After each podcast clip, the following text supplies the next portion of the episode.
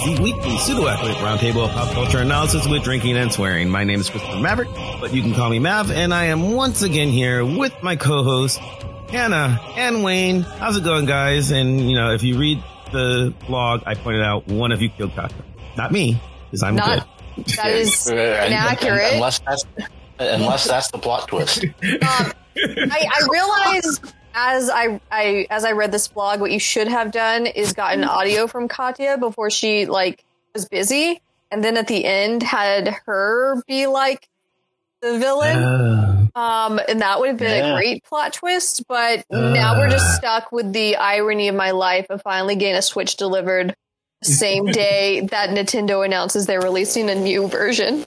That's a plot twist. I didn't see that coming. Um, Wayne, have you looked at the box office game? I have not Recently. not for a while. I- Um, how how horrible is it? Um, well, I Ah. believe you've lost almost half your movies. Yeah. Huzzah. Um, no, I haven't looked in a while, so I'm curious myself. Where where are we? Hannah, you seem to know better than, than other people. Yeah, so I got Ah. bored one day, so I updated the spreadsheet. And Mhm. first of all, uh, because of Godzilla versus Kong, Mhm. is you know destroying all of us. Um, For, for the moment. for the moment. Secondly, the numbers will have changed by the time listeners hear this episode because we're back in business. A Quiet Place Two and Cruella are in theaters this weekend. Um, that's that's uh, me and Wayne. Mm-hmm. Um, I, I'm there have been. well, I just I see it coming. I don't understand that movie. I know we. I know I say that every time it comes up, but I don't understand this movie. I genuinely don't. Anyway, This Um, movie's for people who hate dogs.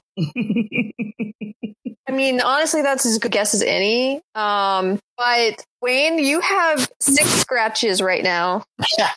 Um, Mav, you have four. mm-hmm. I have one. And Katya has three. Uh, yeah, and the and the greatest twist of all is is if I hadn't insisted we use Metacritic to make things more interesting with the movies that currently are in theaters or have been reviewed by critics for me have a tomato meter average. We use Rotten Tomato meters of like ninety something percent because that's just where my movies are at right now. Um, this is all to say I'm going to lose horribly because things look too bright for me. so you said we should let the we should let the listeners know the topic because you're setting up you're setting up plot twists galore now just with our box office game and we should also you know Nicole is back to joining us and you know I've decided recently since the last time you were here Nicole is a regular guest I I'm no longer making a big production you know of introducing you as, as you know so, Oh, so feel free to join in. Yeah, yeah. so welcome Hi, Nicole. Nicole. Welcome back. I'm Um, sorry you had to sit through all that. well, n- well Oh so- no, I find it fascinating. I, I want to I want to give a little context. Uh, we got a got a comment from uh, a friend of mine was listening to the show and said, um, so last week's show uh, was on American Girl, which I I for one really enjoyed because you know for me I didn't know nearly as much about the you know long storied history and deep lore of the American Girl universe. Um, whereas uh, Hannah and Katya and, and our guest Monica all all did. So very educational show for me. I will not say I'm an expert, though. I, I want to be clear. I just, you know, Yeah, Love but it was, but for me, I was as a complete novice. I, I was, um, you know, I, I, um, I, I felt like you know, for me, it was very educational. And one of the comments we had was, um, uh, Reuven, a friend of mine, said he enjoyed the conversation, but we never really even said at the very beginning what American Girl was. So he had to like figure that out. And he's like, oh, this is, um, and he, you know, once he realized that he was, he was interested, he was interested. So I guess we should give a little more, you know, you know, absolute beginner context on on, on some of our shows because I guess we just sort of assumed that even if you didn't know, even if you weren't like deep into American Girl like I wasn't, um, at least you'd have some passing familiarity that it was like you know Heard of it. calls. um, Mhm. so what are we talking about this week? This Wayne, this was your topic, so Was it my topic? I think so. I, yeah, plot twist. I, what a, what a I, I, twist. we're we're talking about plot twist. yeah. Um, yeah, just uh, why, why do we like Why do we like them? that sounds so stupid. But I, I guess like talk about the nature. I mean, in, in the nature of narrative, um, I mean, there are good plot twists. There, there are bad plot twists. But just you know, when we're watching a story or reading a story, and something goes completely differently than we expected, um, you, and, and I think we'll probably talk about good ones and bad ones uh, while we're doing this. But it, you know, it's obviously it's a thing in narrative. So, so let's talk about plot twist. And then 45 minutes in, The idea of it. completely change the topic and go elsewhere. I mean, have we done that before? I feel like we've done that Yeah, before. we've done we've done that. not not always planned. It just sort of happens. I was thinking about this a bit a bit this week. So just for context for people, you know, for future listeners of the show who might hear it at some other point. Um, after we announced that this was the topic of the show on the blog, uh, www.voxpopcast.com, you know, um, but before we recorded, we had um, there was an announcement, uh, an interview with J.J. Abrams where he was talking about, you know, about it was probably a mistake to make a, a, a Star Wars trilogy with no plan, um, I because mean, to be fair, to be fair, that's what George Lucas did. Yeah. Yes. yes, yes. Anyway, continue. And, but but JJ's The, the difference is You just said that George, was- George Lucas didn't know he needed a plan because he thought there was only going to be one movie. Right. Yeah. Sorry, Mav. Continue your story. But my problem, my problem with JJ saying that he's like, oh, in retrospect, and like, yeah, in retrospect, yeah, you should have a plan if you're building a story. That's how that's how writing works, right? And Well, I don't, I don't, I don't know about that. we'll talk about caveats in a bit. Mm. Well, no, no, no. I mean, I don't know if it was J.J. Abrams' job. To what? Be a writer? No, no, like specifically Star Wars and the trilogy, like the Star Wars and Oh, the no, no. trilogy. Not Yeah, like I don't know if it was his job to plan out the trilogy, and I think that that it like wasn't. uh, yeah, yeah, the, yeah, okay, He was only hired for one. It wasn't his job, and that's but that's my irritation, right? If you listen to our our previous shows where we did our show on mystery boxes, right? JJ's whole life philosophy as a creator has always been, you know, it's, it doesn't matter what the puzzle is. Sometimes it's just fun to solve a puzzle. So create a puzzle and then let somebody else figure out what the puzzle fucking means. And he did like a whole TED talk on this and fuck you, dude, because you got bit by it, right? Okay. okay. Like, no, no, no, no, no, no, no, no, problem. no, no, no, no. Mm-hmm. Okay, look, I'm not, I'm not 100 percent on J.J. Abrams's side. okay. Period. I just want to say I'll say the same thing that I did last time we argued over mystery boxes, which is well, part of that TED talk is not just like plot twist, plot twist, plot tw- twist. It's like characters and people themselves are mystery boxes and you don't need to know everything about them like to use the Star Wars examples. We don't need to know why Han Solo's last name is Solo. Terrible solo movie. That that's Mhm. boring. What, what what is interesting about people is like their depth and like there, there's something that draws you to Princess Leia is I think the example he uses. So like it's not just I, I mean like yes, like there there are times when especially with JJ Abrams' work and I want to remind listeners that JJ Abrams didn't work on the like se- like series of Lost after a certain point of time. Um so like don't use that as an example of him being a good at bad or good or bad at mystery boxes cuz that was not his work after a certain point. Um, it's it, like I'm not saying that everything he puts out is wonderful. I think we can all look at Star Trek Into Darkness, including J.J. Abrams, and say, "Hmm, that was a bad choice." Um, but I think I think mystery boxes are more complicated, and also, I mean, yeah, at least he's like actually reflective about his work sometimes. I guess I'm defending J.J. Abrams a little bit. Well, I, I guess I have. I feel like I have to defend writers to an extent. That that sometimes you have everything planned out, and other times, you know, writers will say, "Well, characters wanted to do something different, or I Mhm. wasn't sure what the Mhm. characters were going to do," and so there is an element of that. Just like you know how when they were filming Phantom Menace, everybody working on the on the movie thought Jar Jar was going to be this great hit, and then he was reviled. Yeah. so, so things changed, right? That going forward, he didn't have as big a part as he was. They were originally planning, and you sometimes have to adapt. And so, I think sometimes the the the mystery box is is the characters and the interaction with the audience that or or even the who's in the in the position themselves right like if you've thought about or, read some of the stuff about the various people who auditioned for parts in the MCU that you're like if Tom Hiddleston had been Thor, I mean, the whole tone, I mean, it would have, it would have completely changed it. Mm-hmm. Not that it would have been better or worse. I'm not going there, but I mean, it's the character and what they did with the character might have been altered going forward. So I guess I'm kind of defending JJ too.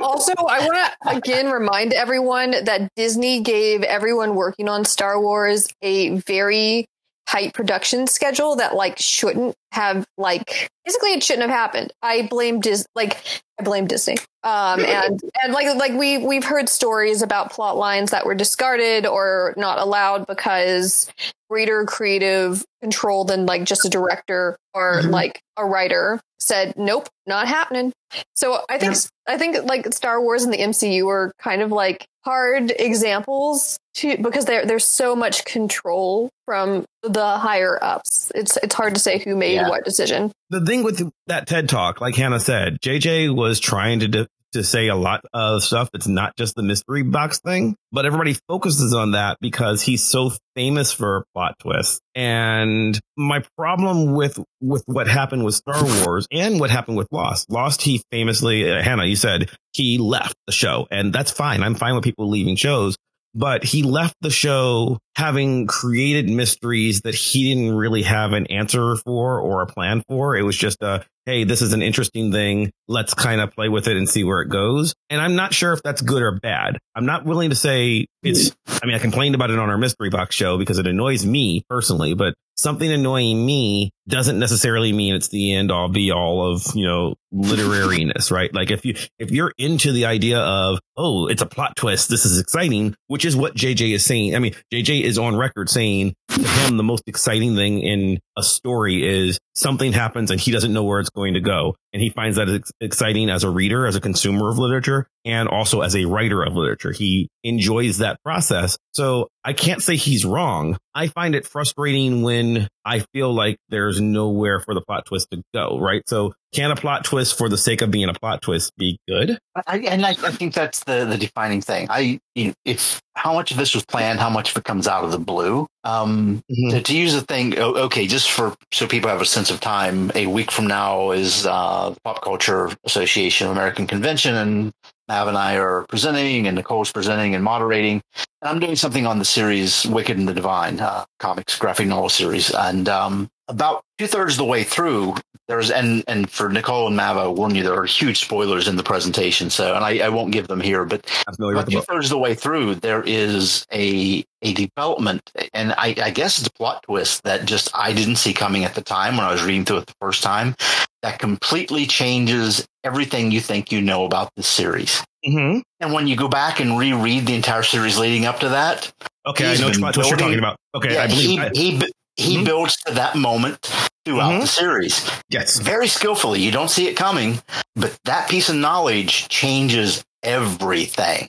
Mm-hmm. And that was mind blowing at the time. And and still it's it's part of the craft of it that I really enjoy. So that's it's a plot twist, but it's an earned plot plot twist. And it mm-hmm. changes the direction of the rest of the story as opposed to just a oh we're gonna turn right here and you didn't see that coming did you um, so I, I, think a lot of it is just the skill with which it's it's uh, it's executed. I mean, you know, the most famous, you know, one of the most famous plot twist guys out there, M Night Shyamalan. Mm-hmm. He's made his career on on that. You know, we should, we should call him M Night Plot Twist because it's easier to, to pronounce. Mm-hmm. But um, but that's also just his that that's his thing. Mm-hmm. And some of those have been very good. Some of them I saw coming. Some of them I, I didn't. Some of them have been. Some of them he probably stole from someone else. Yeah, probably. And some of them have no, just no, I'm, re- I'm, ridiculous. Uh, I remember being so excited to see The Village, and then I went and I was like, "Oh no, this is the same as a book I just read." Yeah, he's got some of that. He's got a lot of that actually. And mm-hmm. now the question is, does that make it bad? Right? People complained, and I don't know that it does. Right? So my least favorite part of the Sixth Sense is the twist. I've said that on many times because I saw the twist in Sixth Sense mm-hmm. coming. Mm-hmm. I picked up on it really early, and I find that movie to be boring once you know the secret. I I find it unwatchable. I don't understand why people say it's their favorite film of his. Well, um, yeah. On the other hand, Unbreakable is so much better. Uh, Yeah. Unbreakable, I love. Yeah. Like I like Village. I mean, I understand, I, and the Village twist I figured out a few seconds in, but I thought the I thought visually the Village was interesting. Like so, as a director, and Mhm. I thought Bryce Dallas Howard was good as an actress, and I thought she carried it. So I enjoyed the experience of watching that film unfold. I don't think it's. I mean, I, I agree with Hannah. I don't think it's an innovative Yeah, I- story. and I, and I haven't felt the need to rewatch it. I've seen it twice, and it's Yeah. how old at this point? I've seen the I've seen the film twice, and I, but Um, go ahead. like I'm, I and it's, I, I want to be clear. Like I'm not just like saying it's unoriginal. Like Mm-hmm. there, when I say like there have been plagiarism allegations, like there was Yes. Mm-hmm. legitimately a plagiarism allegation about copying from the book Running Out of Time. Um, there wasn't a Mm-hmm. lawsuit filed, as far as I know, but like people, people legitimately like put these the, the publishers i think um put these like two works up together so like i mean there are a lot of works that have similar plot twists but th- this was like very similar Mhm. anyway I, I, that, that, that's my little like teenage Hannah's axe to grind. That's all. personally i i mean with the village i i was okay with the the monsters not being real monsters Mhm. but the the whole oh it's modern day and we're lying to you all. That's the twist that i didn't like. I'm like i i, would have would have you know like eh, no. If if it's modern times at least make the monsters real And so what we're getting at though is, you know, between the four of us, you know, we're, we're reasonably Mhm. intelligent people, you know, um, but we all have, and we all have a, obviously a great deal of experience with literary works, you know, both, both text and film based, right?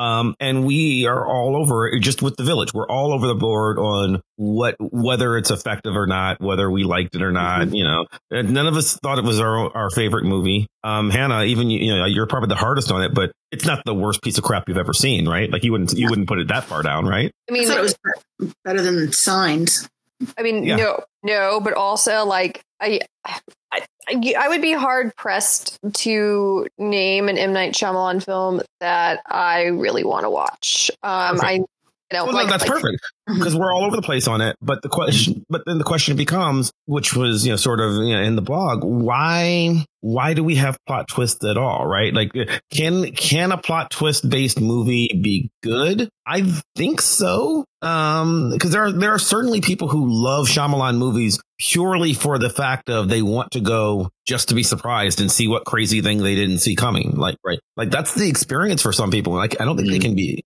I don't think they're wrong. I don't think people are wrong just because they like jump scares in horror movies, even though I Yeah. find them annoying. I think with the plot twist, um, like, uh, and now I can't remember if it was Mav or Hannah. I think it was Hannah saying that that it has to feel, or maybe it was Wayne, it has to feel earned, Mhm. right? That we we like a plot twist, but it has to be something that that works. It's sort of like in a murder mystery. If you if you read a lot of mysteries or watch a lot of mysteries, you can sometimes you learn and you can kind of guess who who the who the villain is or or what the surprise is. But if it's something that there's no way we could see coming we feel cheated as an audience Mhm. because when the twist happens you want to be like oh yeah and have it make sense Mhm. but if it's completely out of left field we feel like it's not or at least that's how i feel Now, I, I- I think that's an important point. I think a big part of it is our expectations. Those of us who consume a lot of media. Yeah, you're right. We we learn how to read. We learn how to watch. We know the patterns. We know the tropes. You know, we we. S- It's very easy to see what's coming. And yeah, you're you're right, Nicole. With mysteries and that sort of thing, if you figure it out by the second chapter, why read the next 300 pages?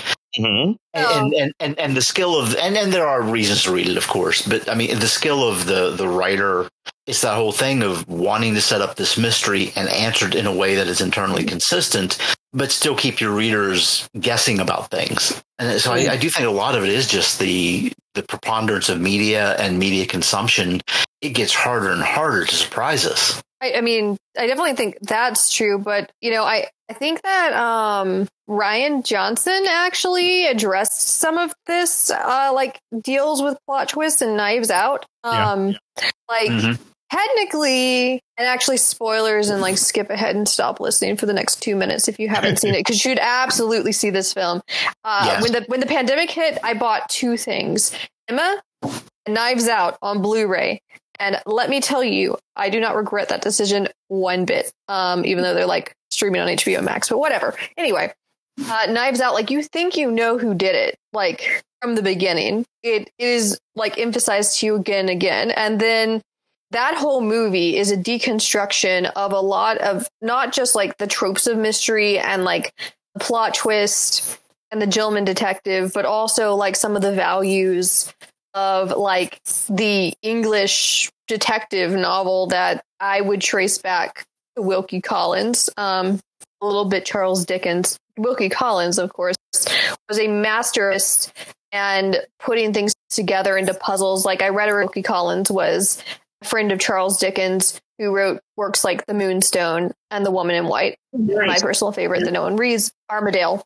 Um, a reviewer at the time said like you know he, you read it and it's like a puzzle and you go back and read a second time you can see how everything fits mm-hmm. together. Uh, and and you know serialized fiction does lend itself to plot twists and cliffhangers.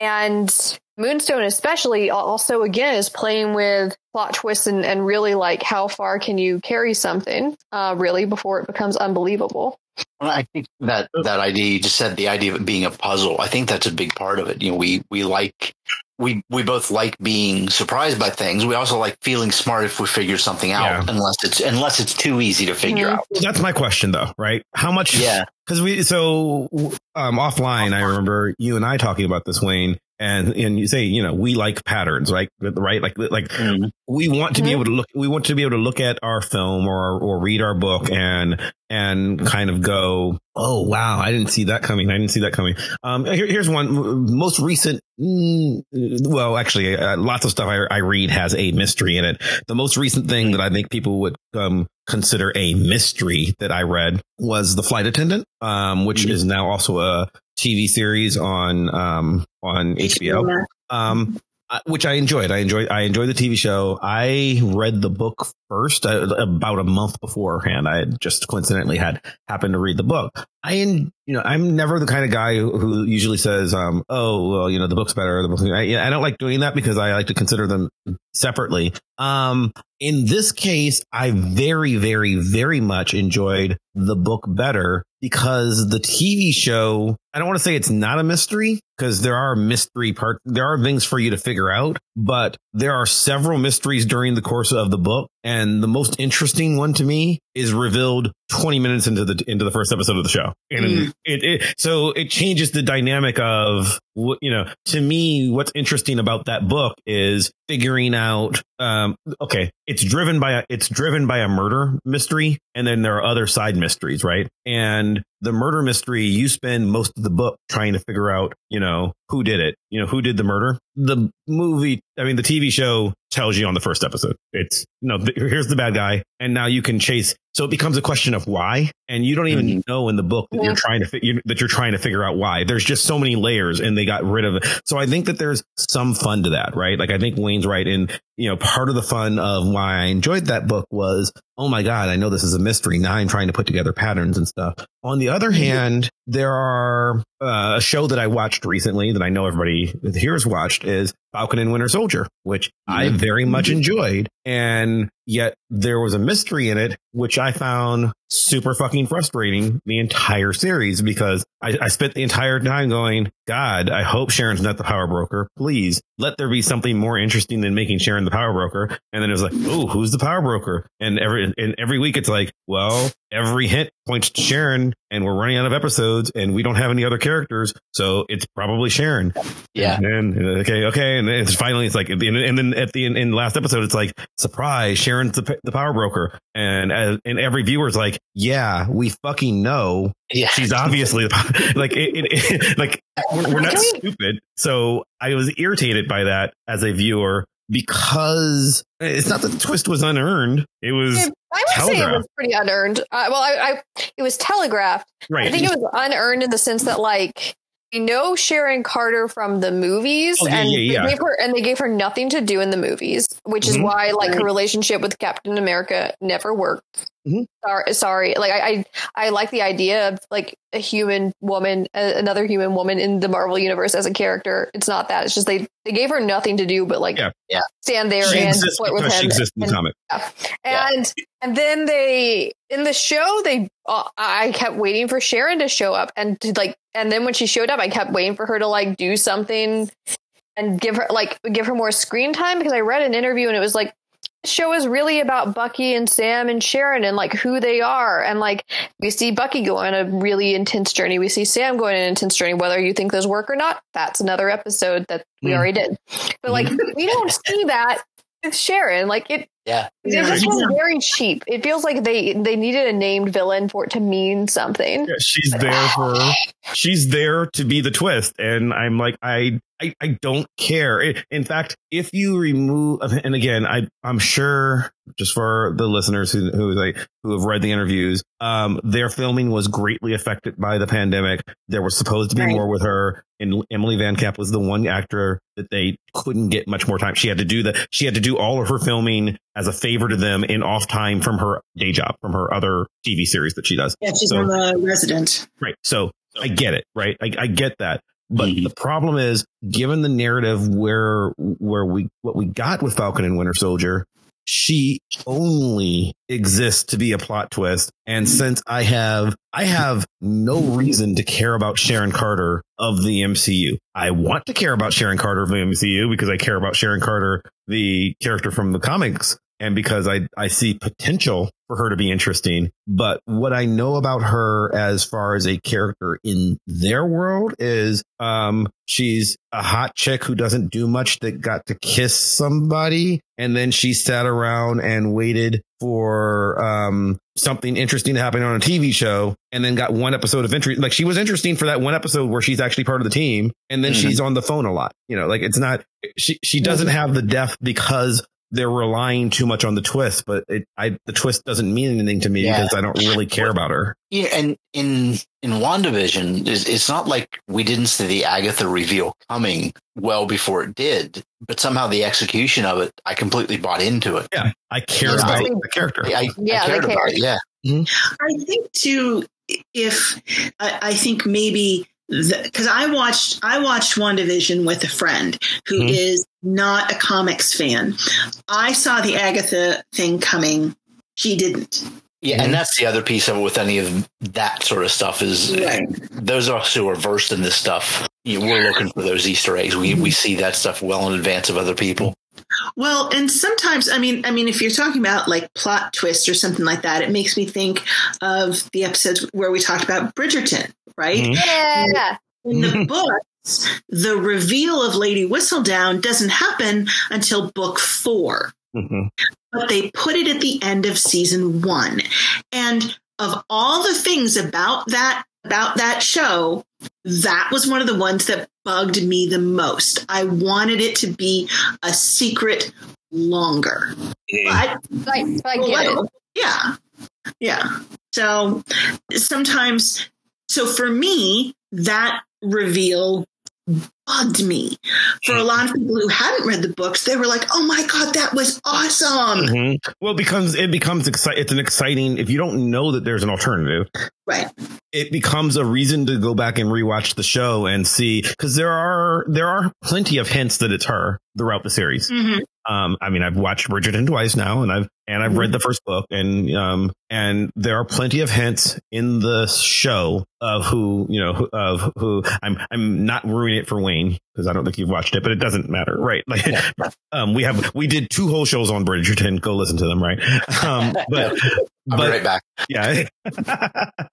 but there are plenty of hints. Like, I wouldn't say that that's a plot twist that comes out of nowhere. Like, it's, you know, it's there. The information's there. You can figure, there are a few things that maybe don't make a lot of sense, which we talked about on on that episode where it's like, mm, you know, you know, you should have, if you're, if you're really lady, lady whistledown, you, you should have known this or, you know, whatever.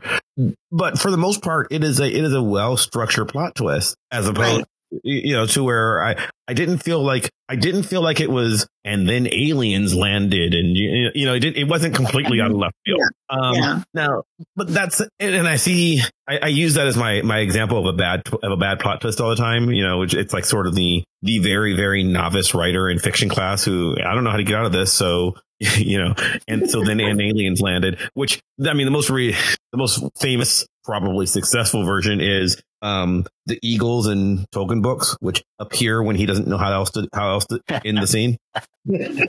Eagles, you know, Eagles bring people from one scene to another, but can only do it when there's no other option. Or yeah, see, they, they could have just, never- they could have just, just flown Frodo and Sam to, to Mordor and skipped that entire middle book. Yes, but they right. don't because but they don't because we need the novel to happen, and, and so so I don't twist like that. But I'm going to give a weird example of one where it just a completely out of left field plot twist that I think makes the entire movie. And that is the film From Dusk Till Dawn, which I adore. and it is, um, From Dusk Till Dawn is a weird, um, psycho, um, psychodrama crime film um, that about you know a family being uh, being um, being kidnapped by these two criminals and trying to get away, and then they cross the border into Mexico, and it's a B movie vampire movie. All of a sudden, nothing like nothing that happened before that matters. It's two movies glued together, and I love it. It, it works so well with a massive, completely unearned plot twist. It's just like it's literally. At, uh, have you? I don't know if anybody's seen it, but me. I'm giving it away. Time. Yeah, it doesn't matter. Halfway through the film, it's just a different fucking movie, and deal with it because yeah because we're bored with the old movie, so we're doing the other one, and it works for me. Like it, it's a massive twist, completely unearned, with no, there's no reason beforehand to think there's nothing leading up to it. There's no foreshadowing. It's just I'm doing a vampire movie now. Okay. Mm-hmm. Yeah. The, the TV series Fargo sort of trades on the unexpected movements and plot. I don't know that I would call them plot twist. You know, mm. they, I mean, part of the conceit of it is these are real events. Th- these things really happened. And to me, they, they play on that, the unpredictability of life, the fact that we don't have plots and people just do stupid shit that you don't see coming. And a lot mm-hmm. of times the entire plot will turn on something like that. That's like, that doesn't make any goddamn sense. But, oh, people, people do that kind of thing. And then in the middle of one season, a spaceship shows up for a brief scene and takes off and it's never explained. And then it just and some for some reason I completely buy into it. Same kind of thing, like oh, there's a spaceship now. Okay, mm-hmm. and then the story continues. But I, you know, that's a series I think from episode to episode just goes in directions I really don't see coming because of the improbability of actual human behavior. Hmm. For me, it's Magnolia is another one. The, the film Magnolia, which I think hmm. I, I don't know. Has anybody seen Magnolia? Yeah. Okay. yeah. It rains frogs. I actually think it's earned. I, think it's, I, think it's, foreshadowed by the plot. I think that if you pay attention, you can tell that it's going to rain frogs. They do. They mm. do mention it earlier in the film that this could happen. I, yeah, there, there, there, there's some talk in that season of Fargo of strange lights in the field and, and some of that sort of thing, but it, it's it's still kind of out of the blue and doesn't mean anything to the bigger plot. It's just this weird event well, so, in the middle of a shootout. what we're what we're getting to, to though, I think, is things can be weird and they can be. Yeah. I, I think you can have. I think you can have weird plot twists that don't make sense and that are. So what is it then? What makes it something being earned or something being, you know, we we talk about like it's natural, you know, or Shyamalan did or didn't do a good job, or you know, mm. why can't aliens just show up? as much as we hate it, I mm-hmm. think it has to do with conventions of genre. Mm-hmm. Um, yeah. yeah. like so, like I hesitate to bring it up because I know I'm going to regret, but I'm going to do it anyway. Riverdale, British show television, uh, yes. The, the the like it's always been campy, right? It's always oh yeah, yeah. It's, uh, uh, and, hold, on for the yeah. listener for the, for Hannah to make her point, I'm going to take Riverdale seriously and give not just do the bit, but like we're having a serious Riverdale discussion. So yes, at its best, Riverdale is always campy. It is not really. It is often fails when it, it forgets that. So Yeah, and, and it's it- not the most realistic show. Mm-hmm. and it, and you- no one expected it to be because one, it's a CW show. Um, two, they established the tone straight away. Uh, 3 if you are a fan of the Archie comics, then you might remember things such as Archie versus Predator. Um, and so like honestly, no, no, nothing they've done on that show is as random as like some of the Archie comics. Um, Exactly. which Yeah. like I know it's not saying much. I know it's a low bar, but you, but you know, like there's a sort of Don't front on Archie versus Predator. It's a, that is a fine not. piece of literature. no, it it's amazing, but like you know, it's it's it's still Archie versus It's- Predator. Yes. it's bad. Yeah. It's batshit. But like you enjoy it because of that, because that's like mm-hmm. you you understand what world you're in. So like Archie can have like all sorts of strange plot lines, random twists that may or may not make sense, characters acting what we would think as irrationally themed soapy stuff because of like what we accept about it as a show. Mysteries, you know, like they can be dark and weird things can happen. Like Jane Eyre is a like gothic mystery. A, a mad woman in the attic, which is an unfair categorization of Bertha Mason, and she deserves justice. But you know, like the, the way the way that like she's portrayed by the narrator of the book, like she can be in the attic and show up, and Jane discover her, and it isn't just some random twist because that's the atmosphere. Bertha Mason would never show up in a Jane Austen mo- novel, and the moment she did, readers would be like, "What?" Mm. That's that's all I'm saying in a You're saying long-winded genre way. convention. Like, like the, the rules of the it's not even I guess genre convention so much as like the rules of the world that you establish, um, and and how things follow from that world. Like So I'll, I'll look. I mean, you, since you're you, you were nice enough to use Riverdale, I'll, I'll use Lost. I'll say Lost works in a lot of the one. One of the things that makes Lost work is I believe whether it's early seasons or later seasons, it doesn't matter where in the Lost is six seasons, I believe. Mhm. Yeah, and it doesn't matter where in the sixth season run we are. Um, Lost is a world where weird, batshit, crazy stuff happens, and sometimes there's no answer, and sometimes there are. And just try to pay attention to everything because some things may matter and some things won't. And I, as a. Lost fan, as a Lost fan, you are giving the creators, the filmmakers, you are giving them that leeway um, to tell you, you know, to you know, to throw out a polar bear, throw out a smoke monster, throw out a num- throw out some numbers, and you're you're like, I'm I'm keeping notes because some of this is going to come back. I don't know what it is, but I'm keeping notes, and that's your job as a viewer, right? Your job as a viewer is to try and speculate what the fuck do these numbers mean? Mm-hmm. What's the smoke monster? And that's Are they part of dead? the fun of the show, right? That's It's just show, trying right. to speculate on that, right? Right. And and and they don't all have answers. A lot of stuff does have answers by the end of the season series. Some stuff doesn't. It- you know, that's that's the contract that you're making with the show and you go into that, right?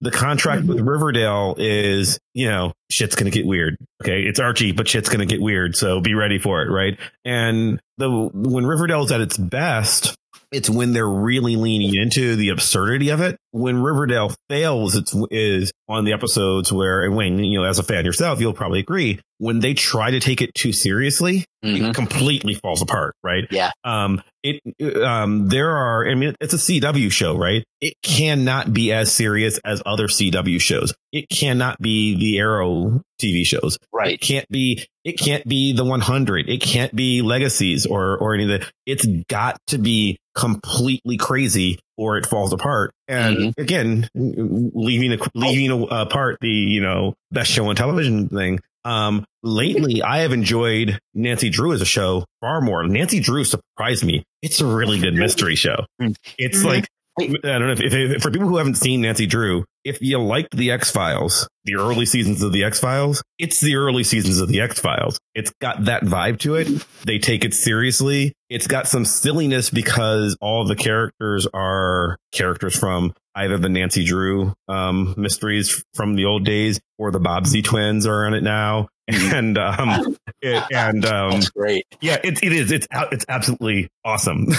so Ah. Nancy knows the Bobbsey twins, and and now she knows Tom Swift as well. And they've it's been great, but it's a very serious show in a way that Riverdale isn't. Other than the, uh, it's a it's a serious detective, supernatural detective show. That if you don't know the references, like if Riverdale, if you don't know the Archie joke, Riverdale makes no sense. If Yeah. you don't know the, the Nancy Drew jokes, you'll just think you're watching a show like X Files. So, so, so tell me, tell me, please. Tom Swift talks entirely in bad adverbs. Uh, he is.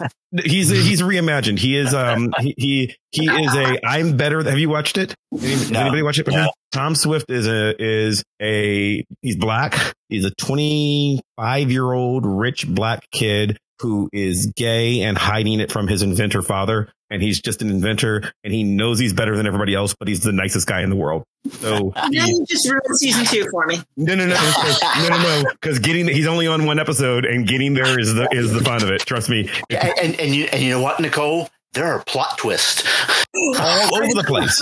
I saw. I've seen the first season, but um, yeah. There's there's plot twists all. So- like the the most important the plot twist. Uh, we have to do a show on uh on Nancy Drew. You know, listeners, let us know in the comments if you're watching Nancy Drew because I don't think anybody's watching it but me, and I I, I so want to talk about it. like I kind of wonder if um if um yeah I. I like I said, I've I've watched season one. I haven't. Uh, I I haven't watched season two yet because when I started watching it, they were already partway into season two. So I'm kind of waiting until I can binge it, so I can start at the beginning of season two. it, it's great.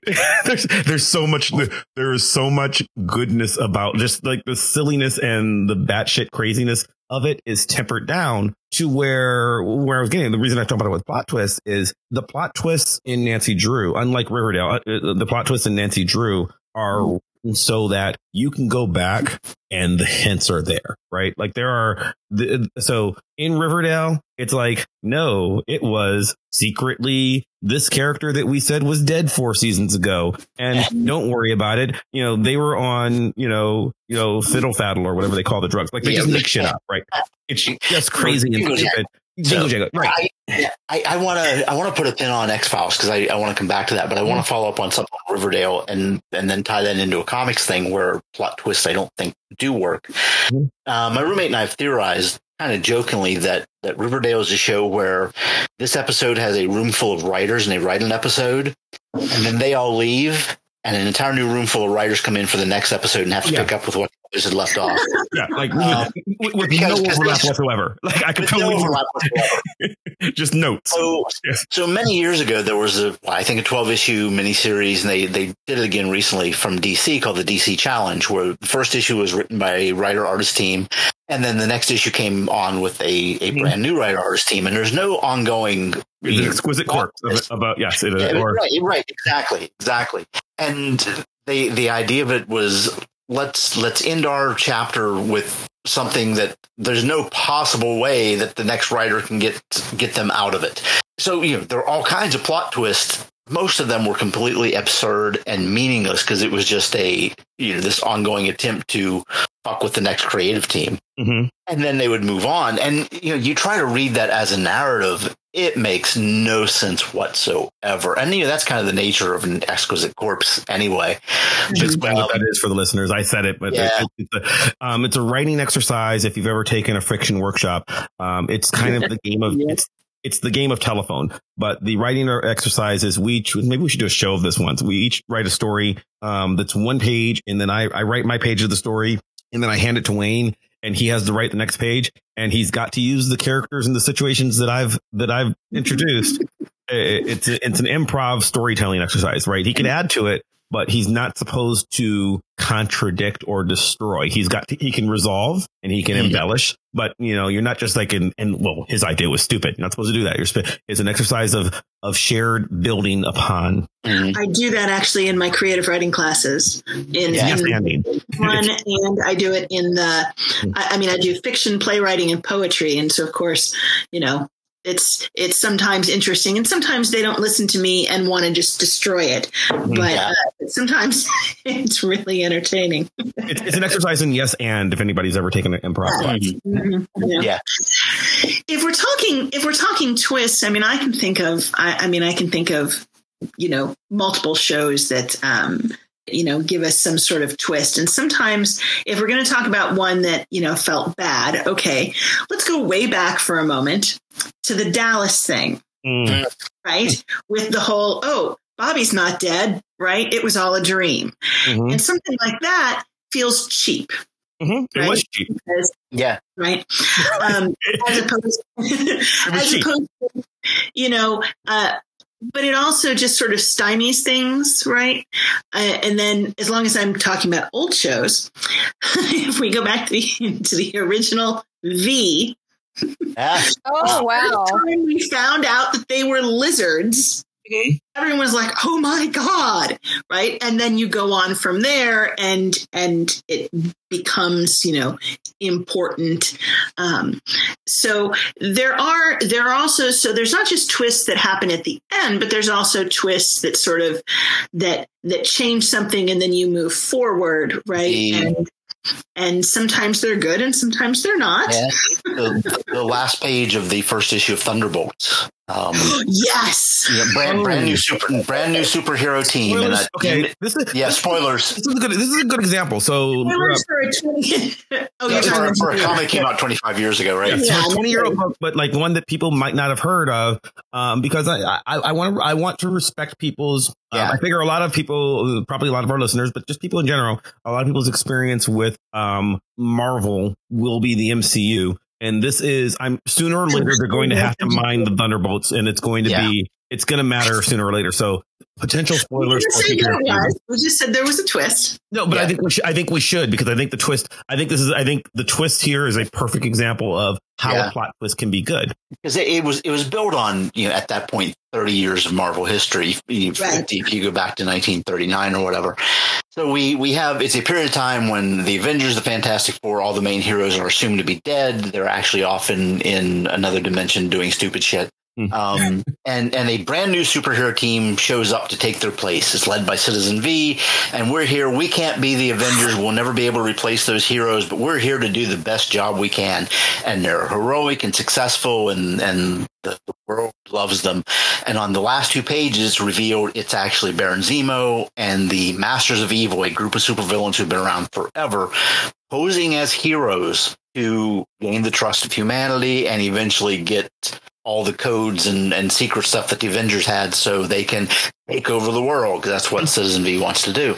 And that was the end of the first issue. And it was this huge unexpected twist that set up the entire series. Um, so, so it wasn't a twist ending; it was a twist beginning, Mhm. but it set up the premise. And from that point on, they did all kinds of interesting things. You, the genuine redemption arcs.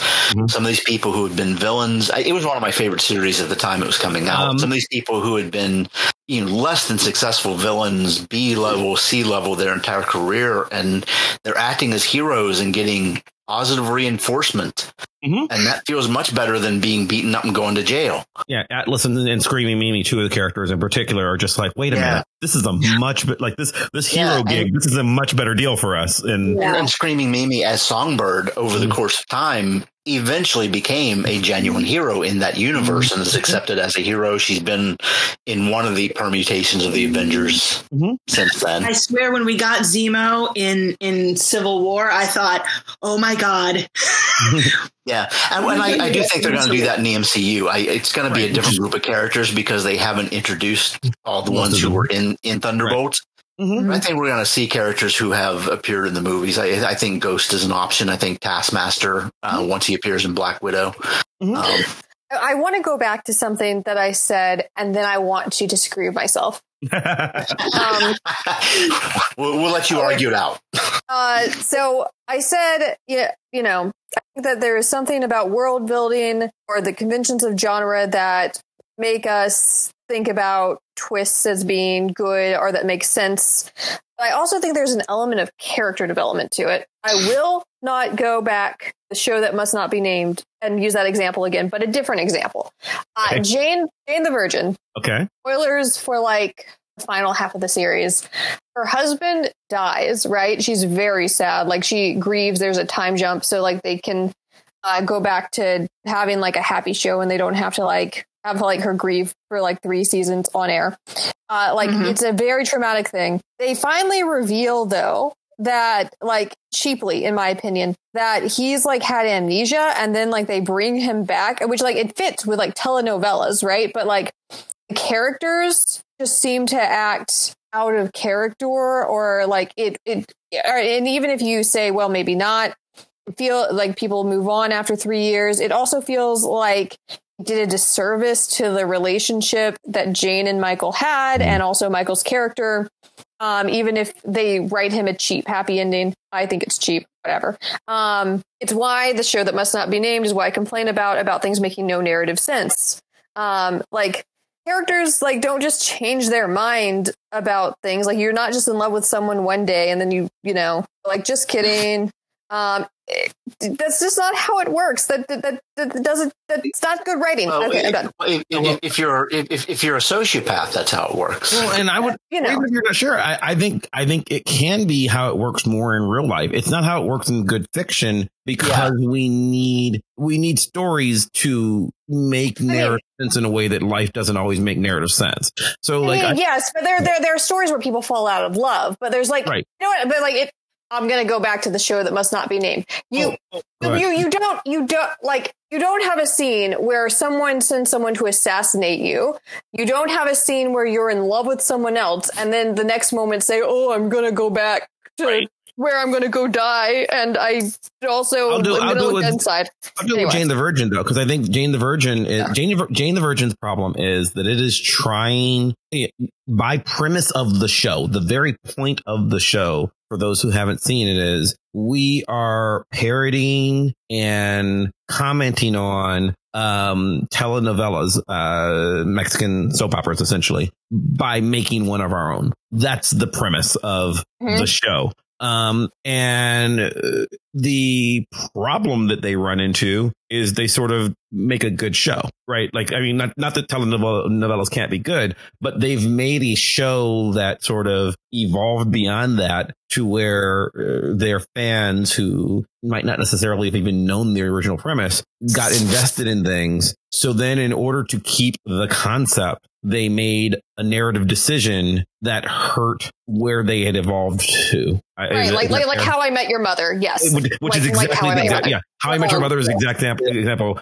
How I Met Your Mother, they had this idea. They built the entire show towards this idea that they had in season one. And then six years go by and the story had evolved beyond that. So now they're trying to backtrack into this idea that they'd Yeah. come up with half a decade ago and it doesn't work, right? Like everything Yeah. because they're not, because they had organically grown, but for the purposes of the twist, they just had to just decide some stuff and, and ask people to go along with it. And nobody wanted to, right? Like the, the fans of How I Met Your Mother largely hate the last season. I actually like a lot of the last season because I like Tracy. Christine Mil- who plays Tracy, is great. But the last couple of episodes, especially, just don't care for. It's like I don't, uh, I don't I- need to see them together because the show had evolved beyond that, and they felt trapped. And when a when a plot twist feels like a trap, that's a problem for me.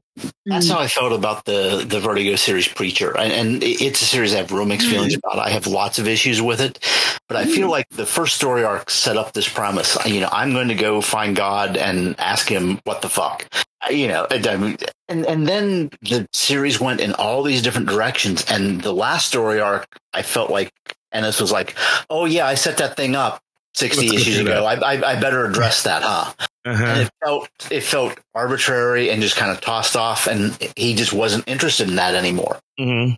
uh, i there are other issues i have with that series I, there are things about it i like but but that that in particular i remember reading that last story arc and and when that premise was brought up, it's like, oh, oh yeah, that's what this is supposed to be yeah, about. yeah, huh? oh yeah, we're, well, so one of the you know, so preacher I think is a good, good example, right? Because preacher is uh, I don't know.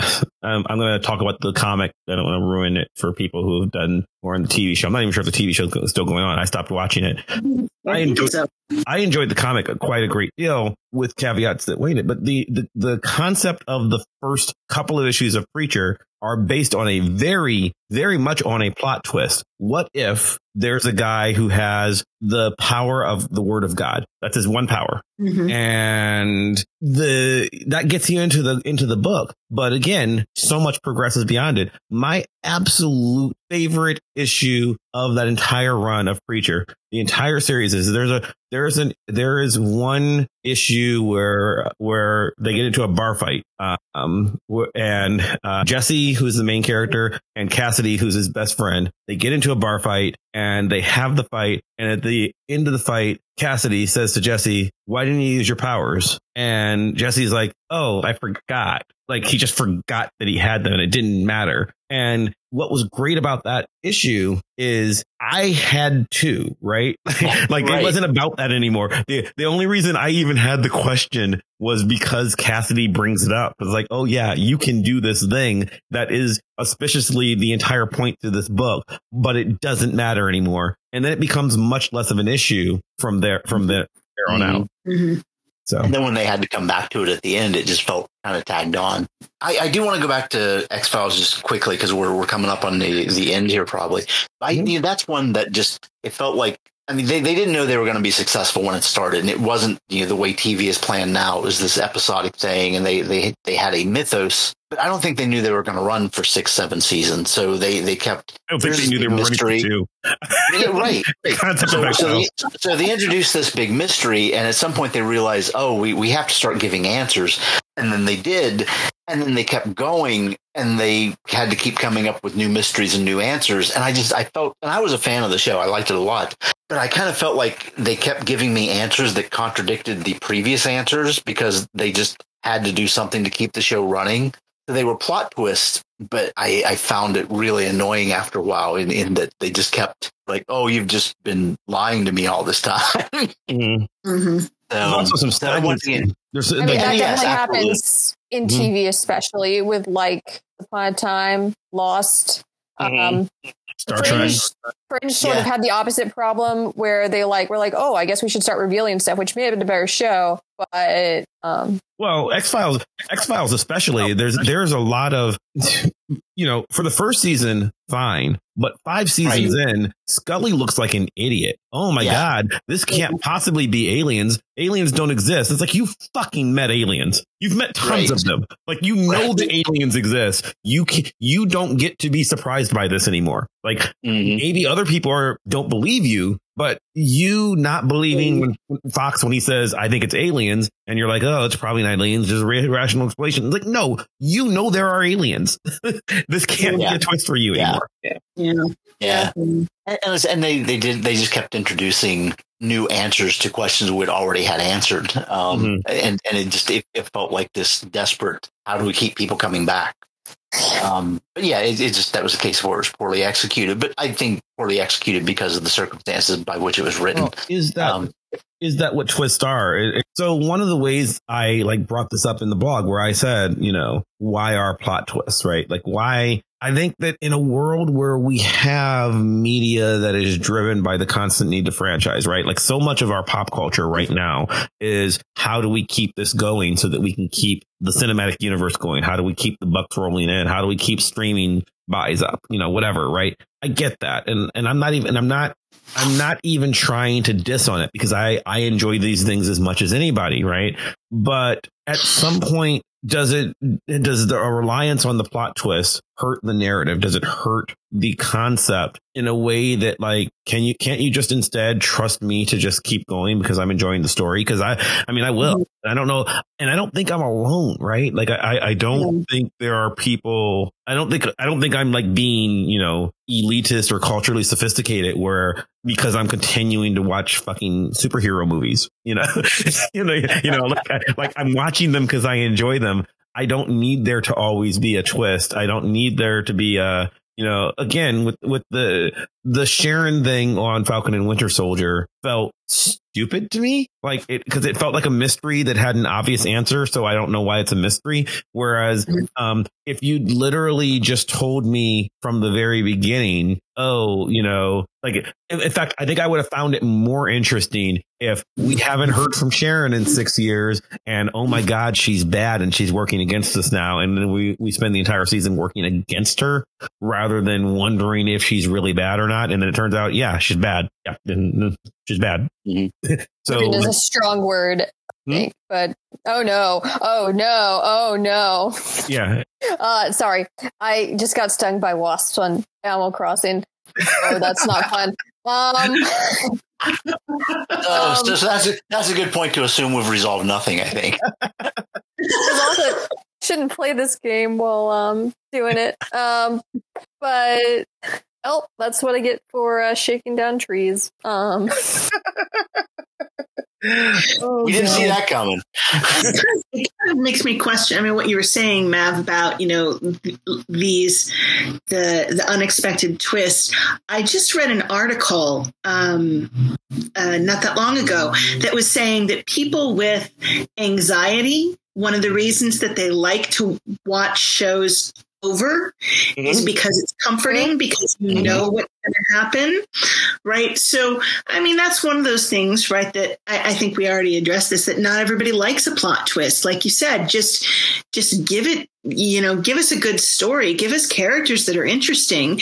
If we care about the characters we don't need a twist Mhm. right I, I don't, but maybe people do, right? I like I don't know. Maybe Well, I- some of that I think is genre dependent. You Right. know, I, I think you know, I mean true. certainly with Right. with mysteries and some of that stuff, that's part of what the genre is. Mhm. But I mean, but but I but I agree with what you're saying. If I'm engaged in in the characters, there doesn't have to be this sudden like, oh my god, where did that come from? Just you know, keep Mhm. telling me the story.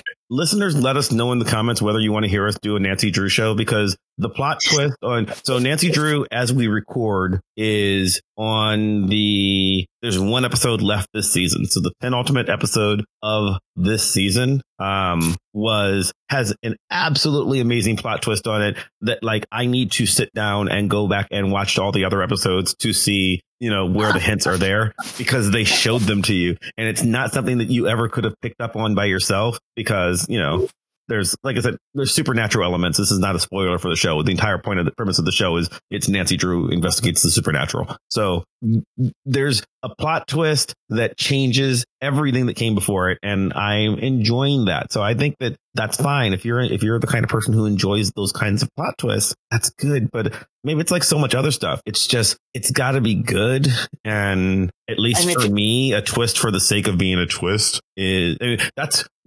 that's where I thought Lost eventually started going wrong. It's where I thought the X Files started going wrong. Shows that sort of over now Lost. I don't want to say they overstayed their welcome. Lost wanted to leave. ABC made them stick around, right? Like they, like they're like, no, we're done. We're done. Please let us We- let us kill We- this. we- let, let us. We, we have an ending. Let us do it. Let us do it. And they couldn't. And but I mean, I think that there's a point where where you're just like, and then you know something weird happened. And Jack, and then Jack got tattoos. That is that is Yeah. the actual.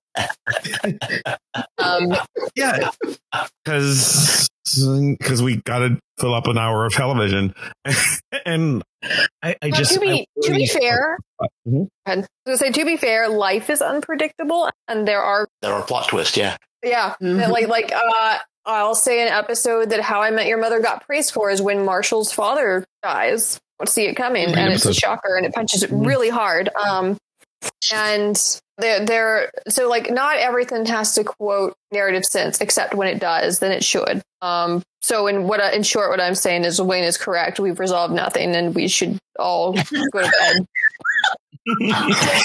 Well, I saw that coming. Uh, should we?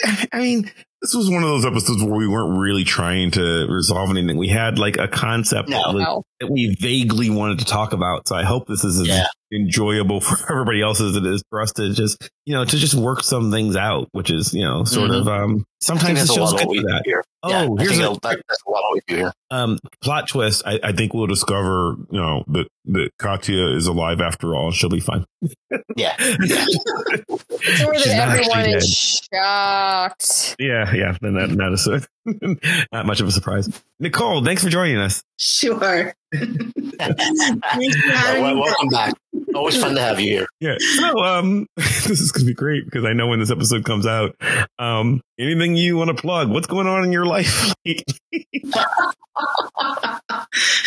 well, uh, National Popular Culture Conference. But uh, you know, if you just want to listen, they're gonna. Uh, you can always register as a non-participant and get access to to uh, all the all the various panels. Which that mm-hmm. is one of the advantages, I guess, of it being virtual. Much easier to panel hop. Hmm Including Wayne and myself, presuming I actually Yeah, finished. yeah. Oh, oh, yeah. Well, yeah, I assume because you were bringing it up, I assume that you would be there. But also, in addition to Nicole, you'll have Wayne and myself, provided I, I actually finish mine because that's the that's the drama right now. Twist, will I be able to actually? Information at pcaaca.org. Mhm. Linked in the show notes. Mhm. And and if not, and and well, you should listen and you should join us next year because it is a it is a very fun time. It is. Next year we're in Seattle. Oh, wow. back to Seattle. We- It's been a couple of years since we were in Seattle. Mm, I mean, I've never been to Seattle. I have friends there that have been talking about visiting for 15 years. I might have to make plans. They have to. and the year after is San Antonio. So Oh, wow. Palindrome Hannah. I you can find me on my Animal Crossing island. I don't know how that works yet, so I guess you aren't able to find me on my Animal Crossing island. I'm useless. Wa- wa- Watch out for the smoke monster, Hannah. oh my god! If there suddenly is a smoke monster in Animal Crossing only because Hannah's playing. That episode, that this episode is now worth it just because of this that no one will listen to. Wayne, Uh, the same as always, mostly here. Um, yeah. A, a blog that hasn't been updated in a year and a half and daily pictures on my Instagram. It's all in the show notes. Yep. And you can follow me on Twitter or Instagram or Facebook, all of the places, always at Chris Maverick. You can follow the show, all those same places at VoxPopcast. You can also follow the show on YouTube. Like and subscribe. You get to see video versions of the show, see examples of the things that we're talking about as we talk about them. You also get access to my other podcast, Gosh Golly Wow, where we discuss the comic book Excalibur. So you get two podcasts for the price of one, and both of them are free. So you know, really, it's a it's an awesome deal. It it works out for you. What a Um, bargain. yeah, what a bargain, right? Uh, absolutely. So also do us a favor, subscribe to us on iTunes or Stitcher or Spotify or where the hell else you get podcasts from. And do us a big favor, leave us a five star review, especially on Apple Podcasts. That really helps us out. It helps other people find the show by making us more popular and boosting the algorithm, especially if you don't just um, rate, the, rate the show five stars, but if you leave us a review, you write a little something, something about how, you know, you were not expecting the plot twist where, you know, Katya was alive after all. I hope. I mean, we haven't actually seen her, so I, we assume she's going to be alive. Tune in next week. she's fine. Uh, she's fine. Yes, she's fine. She's fine. um, but um, yes. so do us a favor, leave us a five star review, subscribe to us, follow our blog at www.voxpopcast.com where you find out what we're going to be talking about next week, and you can comment on the show on show notes. You can leave us your thoughts. You can let us know whether or not you want us to do a Nancy Drew recap show. You absolutely do. Trust me, watch the show. It is so good. Because again, I'm talking. They do say, let's do that. So make him happy. Yeah, I'm talking it up now because next week I have to go back to saying that Riverdale is the best show ever, and I, I actually am legit enjoying Nancy Drew more right now. Um, you really don't have to. You can let the joke die. We can pick a new joke. No, no, no. No. I mean, it, it, it's either this or we go back to Manimal. You know, you choose your poison. um, anyway, in the meantime, yeah, let us know in the comments whether you want us to hear you want to hear me talk more about Manimal or about Riverdale. Which do you prefer? Anyway, in the meantime, I would like to thank Maximilian of Thoughtcore Music for our epic theme song, building ever so more epically and playing us out. I'd like to thank Nicole for joining us. I'd like to thank you at home for listening, and we'll see you next time. Bye. Bye.